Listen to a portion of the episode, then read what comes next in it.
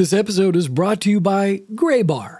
Graybar is a trusted and leading North American distributor of electrical, communications, data networking, and industrial products that supports projects of any industry construction, hospitals, industrial plants, schooling, and more. Yep, Graybar does that. Graybar operates with one clear mission to serve as the vital link in the supply chain, adding value for customers and suppliers with innovative solutions and services. But here's what makes them different from the competition. Being able to effectively navigate supply chains to get products on site and on time is crucial these days, and Graybar's nationwide logistics network, with over 290 locations across the country, assists owners and professionals build and maintain the operations in their electrical, communications, and industrial world by providing them what they need, when and where they need it, and within budget. yep, Graybar does that. To view more information on their services, head to graybar.com. That's G R A Y B A R.com. Yep, Graybar does that. This episode is brought to you by Modern Mammals at modernmammals.com, where you get 10% off when you use the code GolfSmarter. Now, if you were to ask me what my greatest asset was, you may be surprised that I wouldn't take more than a blink of an eye to tell you that it was my hair. Every barber I've had in my life raves about my hair, and even today, I get jealous comments because I still have a full head of healthy hair. Well, that's why I'm so happy that we have Modern Mammals showing their support for the Golf Smarter community. Modern Mammals' goal is to keep your hair and head natural. That means they don't distort your pH balance and natural oils like normal shampoos would. And unlike shampoos, the products from modern mammals don't have harsh detergents that suds up and dry out your hair and head. And unlike conditioners, they don't leave your hair limp and frizzy. Instead, they lightly clean your hair and scalp, cleansing hair while protecting its strength and texture and their products are designed to make your hair feel thicker. So go to modernmammals.com and use the code GolfSmarter, that's one word, GolfSmarter for 10% off. That's modernmammals.com and use that GolfSmarter checkout code for 10% so they know that we sent you. And there's a link in our show notes to go directly to the GolfSmarter landing page, modernmammals.com. Some brands offer you low finance, or cashback, or servicing. Renault don't do ors. We do ands. The Renault Kadjar with 1.91% APR and 1,000 euro cashback and three years servicing, saving you thousands. Renault, the brand with the ands. Visit your local Renault dealer. Finance is made under a hire purchase agreement. Terms and conditions apply. Deposit required subject to lending criteria. See Renault.ie. For members only. Golf Smarter number 433, published on April 22, 2014. SmarterPodcasts.com. Delivering sound advice. Every shot counts. Part two on Golfmetrics with Mark Broadie. This is Golf Smarter. Welcome back to Golf Smarter, Mark. Uh, thanks for having me, Fred. Thank you again. So now that we've kind of gotten an overview of strokes gained putting, strokes gained, how the um, Golfmetrics kind of work, but you got to look at the book to get a full explanation for yourself. Um, I want to figure out how we can make this work for us. And um, you know, yes, there's tons of statistics from the tour, and yes, it's fun to watch and, and see how they're using it. But on a Saturday for ourselves, that doesn't help much, right? Because we really cannot compare ourselves to the pros. That's right. You can use the same idea to compare yourself to a scratch golfer, or if your goal is to get from 90 to 80, you can compare yourself to an 80 golfer. And this this way of thinking, the strokes gained approach to measuring golf, will will show where you're gaining or losing strokes to to any player. So if your goal is to drop 10 strokes, it will tell you um, where you're losing 10 strokes to uh, to your competitor or to your goal. how has this impacted this information? How's this impacted your game? Well, one of the things that you know, I thought I'm I'm a thoughtful guy, and I'm doing all this analysis. It should be obvious to me, and it and it wasn't. So I will keep track of all my shots and uh, enter it into this Golfmetrics program, and and I'll get reports out. And you know, I'd play you know two or three rounds, and I'll remember some good shots and try and forget some bad shots. But at the end, when I get a report, it says I'm two shots worse this month than last month in my short game. And I go, Really? I thought I was paying attention, but when you have a report staring you in the face where you're messing up, I say, okay, I've got to go to the short game area and practice. Or if it's putting, or if it's my iron shots, it will tell me, and it's just hard to ignore when you have the uh, the facts in front of your face. And so I've gone out and you know one you know one week I'll work on my short game because it needs it. The next week or two weeks after that I'll work on my putting, and so it really does uh, to help to know where your your individual strengths and weaknesses are because it's hard to remember. It's hard to remember all the shots that you that you hit, and and they all matter. They they all add up, and sometimes a couple of shots that you forgot about can really impact your score. Mm-hmm. Mm-hmm. Um, how do we how are we able to keep track what's the method you use to keep track of this information so that you can analyze it later what's the best how would you advise us to do that well one of the things that you can do is just say you know look at look at the average golfer and where do they gain or lose lose strokes so if, for instance, you want to work on your putting and you're trying to decide should I work on my short putts or should I work on my medium length putts or should I work on my long putts, of course you should work on everything. But what which do you think is the most critical putt distance? If you had to pick uh, a particular foot, four feet, eight feet, twelve feet, twenty-five feet, where where do you think the average golfer loses more strokes to uh, a scratch golfer? I read the book. Ah, so what, what, what I, I, I, would say that it's the five to ten foot range. Five to ten feet, yeah. So for amateur golf, that's pretty close. For amateur golfers, it's four feet. Okay. There's nothing. There's nothing magical about four feet. If you want to say three to five feet, three to six or seven or eight feet. But what was surprising to me is how short the putts were that were the most critical or the ones that most separated average golfers from scratch golfers. And there's two reasons for that. One is um, pretty simple, which is uh, you have more four footers than you have 10 footers. And the other is that there's a skill difference between good putters and poor putters in the four foot range. So you may have a lot more one footers, but if everybody sinks their one footers, it doesn't matter but not everybody sinks all their four footers. And so it has these two characteristics. There's a lot of them, and there's a lot to be gained from becoming better at them. Yeah, so, and really, how many how many opportunities do we have to make one footers? Because most of the time, you get one foot inside, and people go, "You're good." Right yeah absolutely so you don't even know i have a friend that i do i won't i won't let him pick it up and he's like come on i'd let you pick i said yeah but you may miss it yeah, it's it's it's the it's the three, four, and five footers that you that you pick up that can mm-hmm. really uh, give you a warped uh, impression of what uh, what your score really is. So, you know, you're playing in a tournament. You're not used to playing in a tournament in a you know club championship or a weekend match, and all of a sudden people are taking tens on a hole because they can't pick up after a double bogey or they can't pick up when they've got five feet left. Right, right.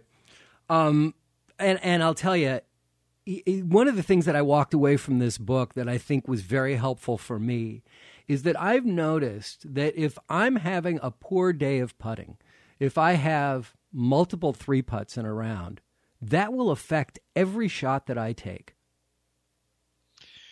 It'll and... affect my attitude for the whole. I'll just beat myself up. I may be hitting fairways uh, and, and, then greens in regulation, um, stroking the ball well, but my putting game, that will impact how I feel during the day. So I'd say a couple of things. One is that um, it's also true probably if you hit a drive out of bounds, that that's going to affect your attitude. so it's not just putting. But one way to look at it that I find helps me a little bit is if I miss an eight foot putt, the first reaction is I lost a stroke. It was a birdie putt. I really wanted to get that birdie and I missed it. But when you miss an eight footer, you're not losing a stroke. You're only losing about a half a stroke because nobody sinks all of their eight footers, and the pros only sink about half of their eight footers. Mm. So, in fact, and and of course, amateur golfers sink sink less than that. So, if you miss an eight footer, you're only giving up a fraction of a stroke, and you should think not about, oh, I just missed that eight footer, but over the course of the round, you would hope to sink close to half your eight footers, but you just can't beat yourself up over one missed putt. Mhm. It's uh, it's counterproductive because first of all, it's not true. You're not losing a full stroke, and as you said, you don't want that to impact the next shot. Why why should uh, uh, you have uh, one one missed putt then then lead to throwing away more strokes after that? That doesn't make sense. Hard, easier said than done, of course. Of course, and and now I can see that you know uh, that it's my approach shots where I probably lose more strokes than anything. And that's true for uh, for everybody. It's Mhm. um, high handicappers, low handicappers, and and PGA Tour pros. And I think one of the uh, reasons it's so hard to put your finger on that is that proximity to the hole is is measured in in feet. And if you could put your average approach shot three feet closer, it just doesn't sound like much. If your proximity is 30 feet and you improve it to 27 feet, you say, so what? I was going to two putt from 30 feet, I'll two putt from 27 feet. It just doesn't sound like it's that big a deal. And that's just the wrong way to think about it. Um, and what I found in in crunching the numbers is that it's the shots that are in the rough just off the green that three feet closer they're now on the green that matters Hmm. the 10 footers that become 7 footers matter. The 5 footers that become 2 footers they all matter. And so if you put your shots on average 3 feet closer to the hole you pick up a lot of strokes um, on on the field or on your competitors or just on your your own score. So uh, approach shots are really really important. And so the you know the long term plan is uh, uh, make you know for amateurs if you can get better in the 100 to 150 yard range that's the that's the area that's most correlated with uh, with amateur scores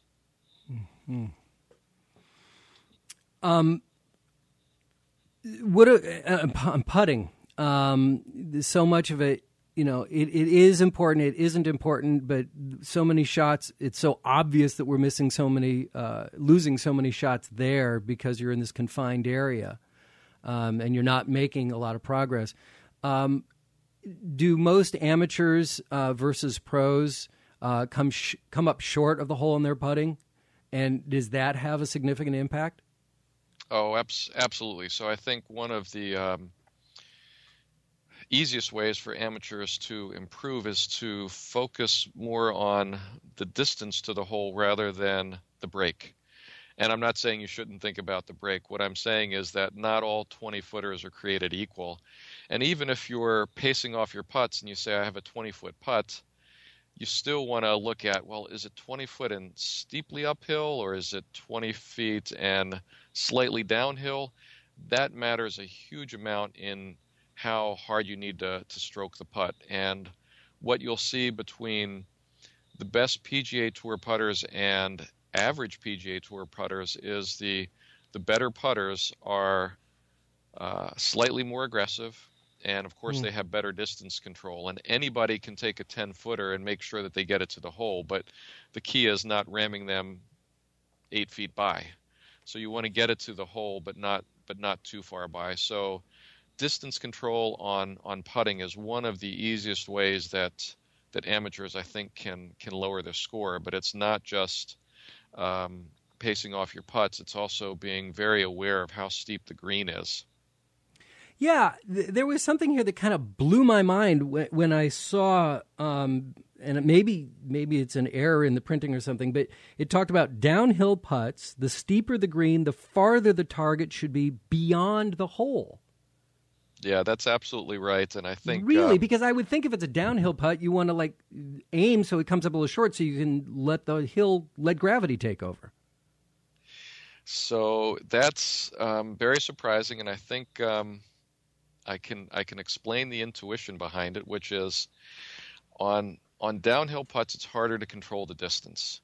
So I talk about shot patterns in the book, and just like you have shot patterns on your tee shots, your putts, you can imagine a shot pattern for your putts.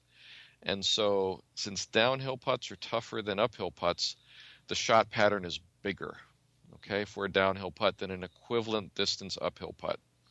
So, if your shot pattern is bigger, that means to get it to the hole, you've got to be a little bit more aggressive. You've got to set the target a little bit further beyond the hole in order to make sure you don't come up short. Another way to think about it, which maybe is even easier, if you have a 10 foot uphill putt, you can be pretty firm with it and it's not going to roll too far by. But on a 10 foot downhill putt, to make sure that you get that putt to the hole, you've got to be comfortable in letting it go two, two and a half feet by. Uh, again, in order to give it a chance to go in the hole. And it's much more important on 10 footers to give it a chance to go in the hole than to, to lag it to the hole to make sure you don't three putt. So, you know, from a 10 foot range, you ought to be thinking, how can I make this putt, not how can I avoid a three putt? Oh, absolutely. But aiming past the hole, meaning if I'm aiming past the hole, and maybe I'm unique in this, but if I'm aiming past the hole, I'm going to hit it harder than if I was aiming at the hole. Well, you want that. If you're aiming at the hole, you'd leave 50% of your putt short, and that would be a Mm-hmm. disaster on 10 But I'm talking about downhill. I'm talking about downhill. You know, even taking- downhill. Huh. Right? If you aim at the hole, you don't want to leave 50% of them short. So I actually don't think about it in terms of how far beyond the hole I'm aiming. I think about it as if I have a 10 foot downhill putt, I want to hit this hard enough so at least 9 out of 10 get to the hole. I don't want to leave any more than 10% of those putts short. So I want to be, I don't think if, you know, is my target one, two, three feet beyond the hole. I think of, I want to get 9 out of 10 of these putts to the hole and how hard do I have to hit it to make sure that's the case. And what you'll find with many amateurs and you know worse putters more so than than good putters is they can leave um, 30, 40 percent of their 10 footers short, and that's really giving up strokes. Yeah. And you're familiar with Aimpoint? I am. Uh, yeah. Um, and we, we did a couple episodes uh, on Aimpoint with uh, with Mark Sweeney um, last year. Uh, is is that what you used? Is that accurate? So I I don't use Aimpoint, but I know I know what it's about, and I uh, I, I know how they come up with the the Aimpoint charts, and I have my own system where I can kind of replicate their uh, their results. What I what I really like about the Aimpoint uh, way of thinking is that um, it focuses on how much putts break depending on where the putt starts relative to the fall line. So clearly, if you have a straight downhill or straight uphill putt, there's there's no break. Side hill putts break a lot, but downhill side hill putts break a lot more than uphill side hill putts.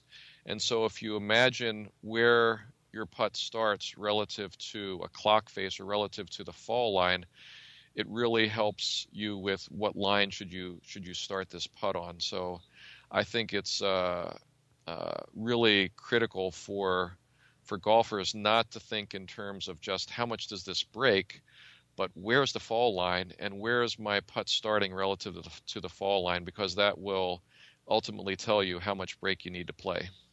Another version, vector putting, um, putting those angles. Well, vec- vector vector putting is is uh, is is basically uh, identical to Aimpoint. There, it's it's uh, it's the same, and they have the same charts, and they use the same. Uh, it's actually the same number. So vector putting is is actually no no different than Aimpoint. But one of the things that I, I noticed in your book that blew my mind is that if you're, you know, I, I generally look for the apex. People go, oh, just, you know, one cup outside. And I'm like, no, I don't look at the cup. I'm looking at where the break would be and then where it's going to make the turn. But your um, stats are saying that you got to aim above the, the apex there or it's going to fall below the hole. Yeah, that's um, blew me away. Ab- absolutely true. And you look at the data, and uh, this is not new to this book. It's it's it's been around for a while, and it and it hasn't changed. Uh, amateur golfers miss way more than 50% of their putts on the low side of the hole. So um, the question is, why is that? So there's several possible explanations, but one is if you aim at the apex, you will miss low. And why why is that? Because the the apex is where you know it's the furthest point or the highest point on this curved path toward the hole. But that usually happens in the somewhere near the middle of the putt. In order to get the putt to go into the hole, you've got to start it higher because gravity will immediately start pulling the putt down. It will mm-hmm. immediately start breaking. So to hit the if your target is the apex, to hit the apex, you've got to start it higher than the apex because that first half of the putt, it's going to be uh, breaking before it gets there. It's not like this putt goes straight and then it takes a, a left turn at the apex. It doesn't do that. It breaks from the instant that you hit it. And that's the physics of it. And that implies that you've got to start the putt higher than the apex in order uh, to hit the line that you're visualizing into the hole. That's what made Paula Creamer's 75 footer so amazing because the amount of break that that thing had was just remarkable. And and it had some speed going into the hole. If, if oh yeah, had, I mean, she just barely got it to there, the top of the hill there, and then you saw it turn and just take off. If if the hole hadn't been there, that would have been 10 feet by, and there's probably nothing she could have done about it. But, but that's also an example where you don't want to lag that one up to the hole. She gave it a chance to go in, and sure enough, it uh, it was really an exciting uh, an exciting end to that tournament. Amazing! It was so amazing. Um, let's talk about uh, uh you know strategy and um, how we can be a, a more strategic in our game by using this information. So, so one, we we already talked about strategy in in putting in terms of how conservative or aggressive you want to be. And it turns out that amateur golfers tend to be too conservative in their in their putting. But when you move off the green, it's generally the opposite. That amateurs tend to be too aggressive in their in their shot selection, and by really? that I mean that they don't. Uh, they don't pay enough heed to the to the hazards that are out there. You've got to give the hazards uh, uh, plenty of respect, and, and most amateurs don't. Give me an example. So the example that I have in, in the book, and there, there's other examples, but the example I have in the book is where you have out of bounds on one side of a hole, and the other side is just rough or not as as much of a penalty. And so, you know, if you hit the ball out of bounds, um, your strokes gained is minus two, right? Because you're going to tee it up hitting three from the same spot. So you basically have used two shots and you haven't made any progress to the hole. So out of bounds, you will lose two shots. That's a huge penalty. If you hit it in the rough, you have somewhere between a tenth and a quarter of a shot penalty for hitting the ball in the rough rather than the fairway.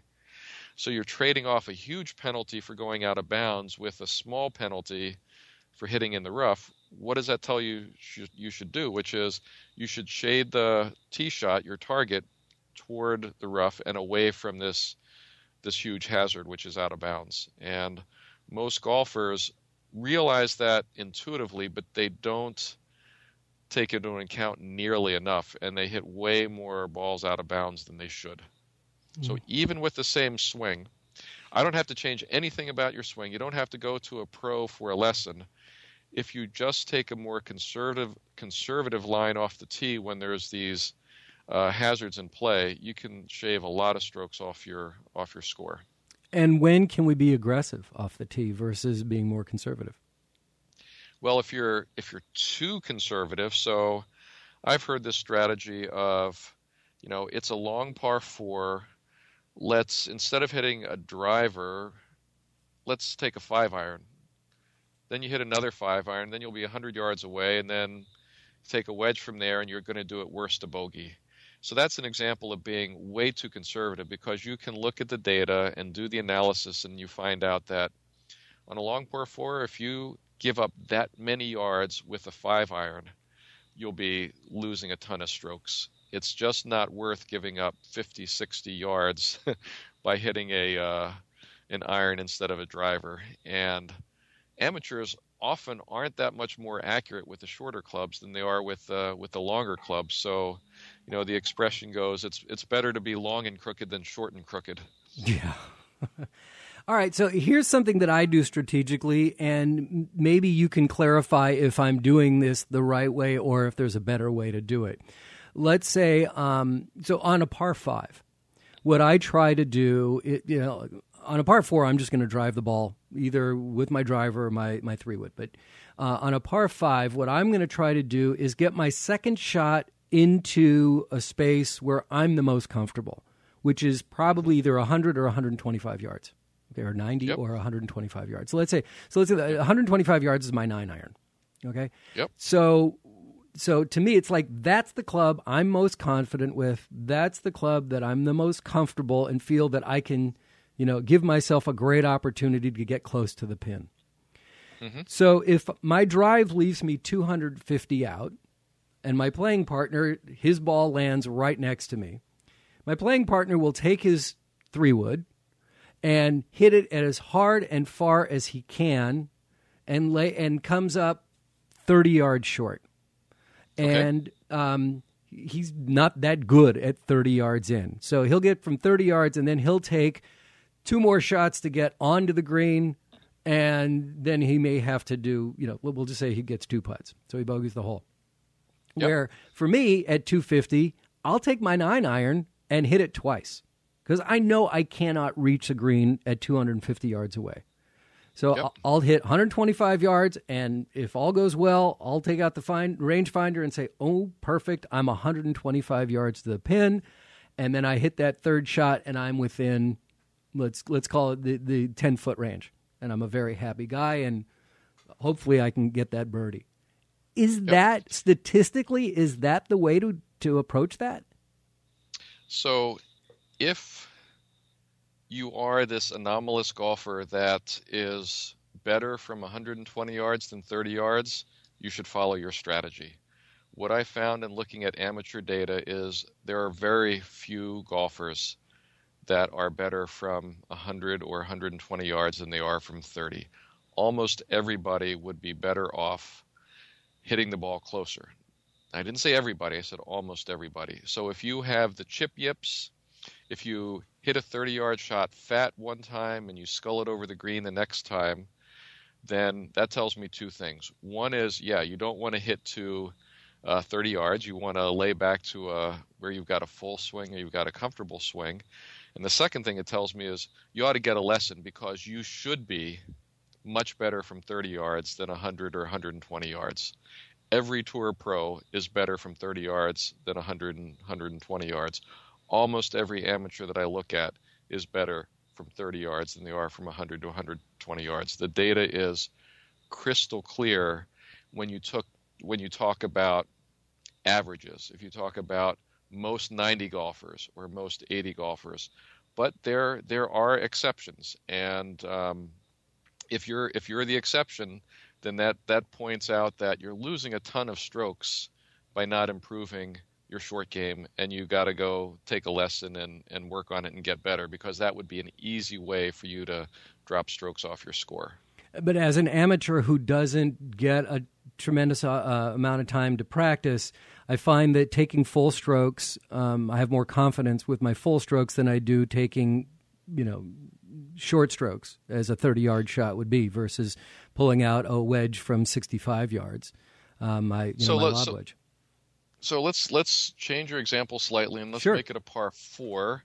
And you hit a drive and you hit your second shot and you come up 30 yards short in the fairway. And I give you this free option. You can pick up the ball, walk 60 yards back, and now you have a 90 or 100 yard shot from the fairway. Would you do that if I allowed you to do that for free? Yes. Okay. then I think I yeah I actually I actually no I've been working a lot on my short game lately, but I think that um yeah I think that I, I like gee thank you I, I, I think I would do that. Okay, well, you again, you are not a typical amateur golfer because no, I'm not. I, I, don't think I am. So if if you take a look at uh, how often golfers hit the green, amateur golfers hit the green from hundred yards or so, it's typically much less than. Um, uh, 50%, say. Hmm. Whereas from 30 yards, it's a lot more than, than 50%. And I think, you know, many people have in their mind, oh, I'm 100 yards away. It's just a wedge or a nine iron. I'll put it on the green nine out of 10 times. Amateur golfers from 100 yards put the ball on the green less than half the time. Hmm. And so you're also got to tell me that from 30 yards they must put the ball on the green less than half the time also otherwise it's not it's not worth it or it would be worth it to to walk the uh, uh, to walk back you know pick up your ball and walk walk backwards and I just don't see that in in the data. Hmm. 30 yards is a little chip shot. You can you can if there's no bunker in between, you can take out a putter Good. All right, let's call it 40 yards then. Uh, 30 yards maybe not be the right example, but I can't I can remember so many times going, "Oh my god, it took me two shots to get you know, um, 450 yards and it took me four shots to get the next 40." You know? That's right. So if again, if that's the case, one of the things that this stroke gain analysis would show is that you're incredibly weak and you're throwing away strokes from 40 yards, you better go practice that that area of your game because it shouldn't be that hard. It's not that hard of a shot, and for most people, even most amateurs, it's not that hard of a shot. Meaning, it's not harder from 40 yards than it is from uh, 100 yards. So again, I I, I know people that um, are like that, but they're they're in the minority. Um, and like I said, that's that's the if if that's true of you, then it's an easy place to uh, uh, to uh, to focus on what I need to practice. Yeah, to to improve your game. Yeah, yeah. to lower your score. You weren't really laughing at me, were you, Mark? Uh, yes, you are. Okay. Um, I, am curious. maybe that's not the right way to say it. It's it's it's then obvious that that's where you should work on. Right. Right. Right. That that's probably a better way to say it. Yeah. Yeah. Exactly. I, I, mean, this is, and to me, that's the point of this book is to figure out what do I need to work on to drop those 10 strokes? Where, where are those 10 strokes going? Are they, where are they coming from? Exactly. And it's, uh, and, and statistically, is it mostly approach shots? It's mostly shots outside of 100 yards from the hole. And if you want to break that down even more, it's mostly the approach shots. Mm. So full swing iron shots uh, for for most people, or if you're a short hitter, sometimes a 150 yard shot is a hybrid or a seven wood or, or a five wood, and um, uh, those you know getting the more of those balls on the green, getting those balls that are on the green a little bit closer to the hole, is where you can uh, you can save a lot of shots. I think the thing that when when you know when I talked about someone who are 250 yards out and they're just going to hit it as hard and far as they can, um, I don't think that they necessarily take into account all the trouble that they could get into. You know, how aggressive they should be. Do I really need to hit the ball as far as I can here because um, I'm I'm opening the door for problems. Yeah, well, you want to hit the ball as far as you can, taking into account the hazards. So you don't want to hit the ball uh, you know, 300 yards, if that's where the fairway gets the narrowest, that brings fairway bunkers into play, or that brings water out of bounds into play for sure. So it's not just, you know, bomb and gouge or grip it and rip it. You've got to pay attention to to the hazards, and you know, going back again to the uh, you know the 40 yard fat shot that uh, you know one of the things that I I recommend amateurs do is take a look at their awful shots. So in a round, you'll have one of those where you hit it fat, you skull it, uh, you know, the ball goes nowhere, or you miss a two footer. You can identify those shots that really lose a lot to uh, to your score, and then see whether that's better or worse than the average golfer for for your handicap level for your average score and then identify those areas where you need to improve. And and and many golfers if they got out of a bunker in one shot if when they're in the hay or in the woods they get out of trouble in one shot rather than trying to pull off the miraculous rescue and then hitting it out of bounds you know following up a bad shot with a worse shot reducing the number of awful shots is another kind of uh, uh, easy way to to shave strokes off your game, or at least give you an idea of what you need to practice. One of my all-time favorite lines that I continue to tell myself: "Never follow a bad shot with a stupid shot." I like that. That's great. I thought you were going to say bad shot with a bad shot, but that's that's very good. Never follow a bad shot with a stupid shot is great advice. Put it in the book. Um, and talk about golf smarter. Don't care about me. um, talk about ingredients to making your decision. Things, the factors. What are the main things, statistically speaking? What are the main things we should be thinking about when we're trying to decide which club to hit? So, um, which club to hit? The first thing is you want to know your club distances and critical. Uh, yeah, it's ab- absolutely critical. And if you, uh, that also means when you're 60 yards away, what is my 60 yard swing if it's not a full swing? Um, what is my 40 yard swing if it's not a full swing? And it's also, you know, not only your club distances, but it's your carry distance. So depending on where you play, if you get a lot of roller or not, then a 200 yard shot may be 190 yards of carry, or it may be 170 yards of carry. You know, one with 10 yards of roll, the other with 30 yards of roll. And if you have a hazard to clear, and it's 200 yards away, a lot of amateurs will say, "Oh, I'll take out my 210 club." But that may not be right because you need to keep track of not only your club distances, but what are your carry distances. Mm. And plus, they think they have a 210 club, and it really is 185 yeah, there's so many people that, you know, how far did I hit that drive? It must have been 250, 260. And when you look at it and, you know, plot it, it's, you know, 210. Right. And so uh, many people hit the ball uh, shorter than than they think they do for for a number of reasons. So knowing your club distances is certainly a, a good place to start. But when it's a question of strategy, I think of um, you know the main ingredients are what does your shot pattern look like by that i mean not how well does my best shot go but if i hit 10 or 20 or 50 shots what would that distribution of shots look like if i plotted it on this particular hole?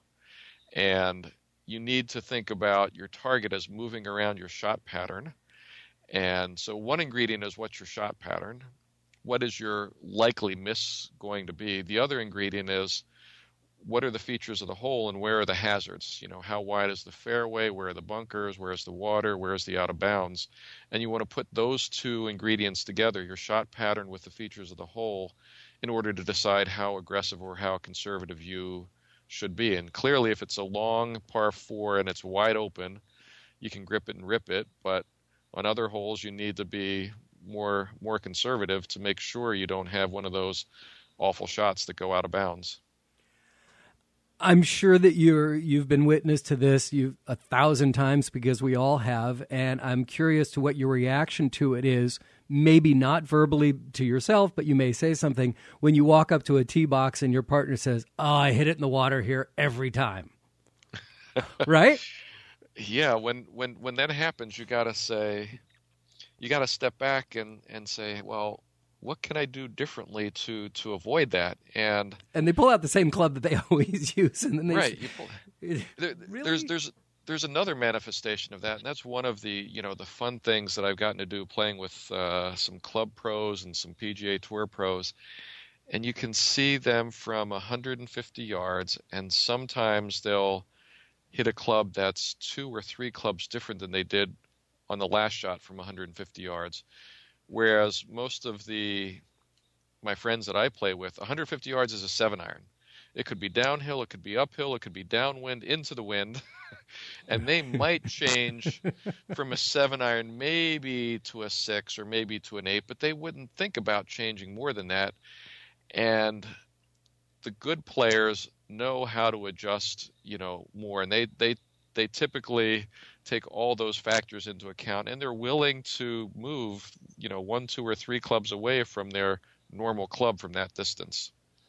Yeah, I, I, played Bandon Dunes last year, and, and luckily we had caddies because there were shots where it was a four club win right in our face. So you know, it's like uh, usually I'd hit a nine iron here. Pull out your you know your three wood, you may right. reach it. and if you didn't have that caddy there, you'd say, ah, nine iron. There's a lot of wind in my face. Maybe you'd go to a seven, right? Yeah, maybe. right, maybe.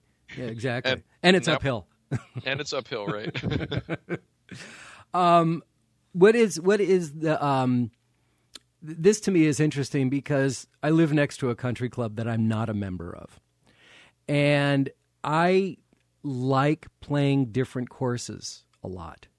Mm-hmm. Um, but country club players, I think that their handicap may be not representative of their game because they get so comfortable with this course, so confident they just know what to do. But if you take them out to another course, that they're not familiar with, their game changes. Oh, absolutely. I think it takes uh, you know at least two rounds and maybe more in order to to learn a course.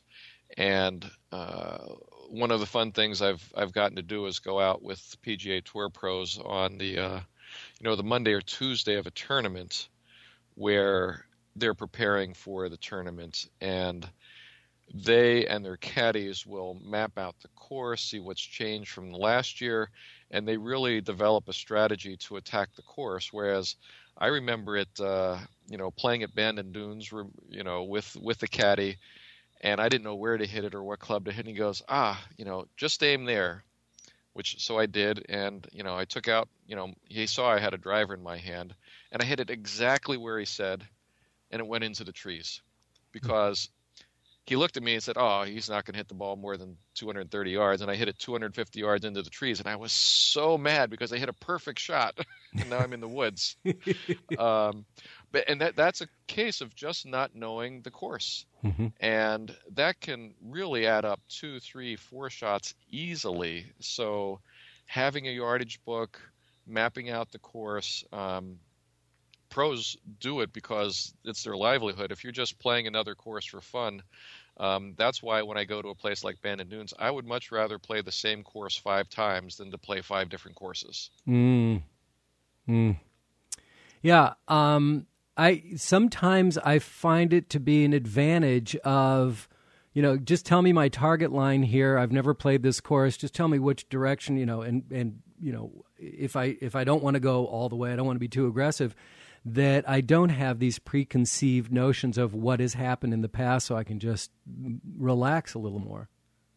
Oh, absolutely. I think uh, that's that's the goal, which is you you approach each shot with what's my target, what do I need to do, and you just get up, and that's your entire focus is hitting the shot, you know, in that in that direction with uh, with that club, um, and having having a good caddy, uh, which you can get at a lot of courses, is is really helpful when you're playing, you know, a new course that you're not you're not familiar with.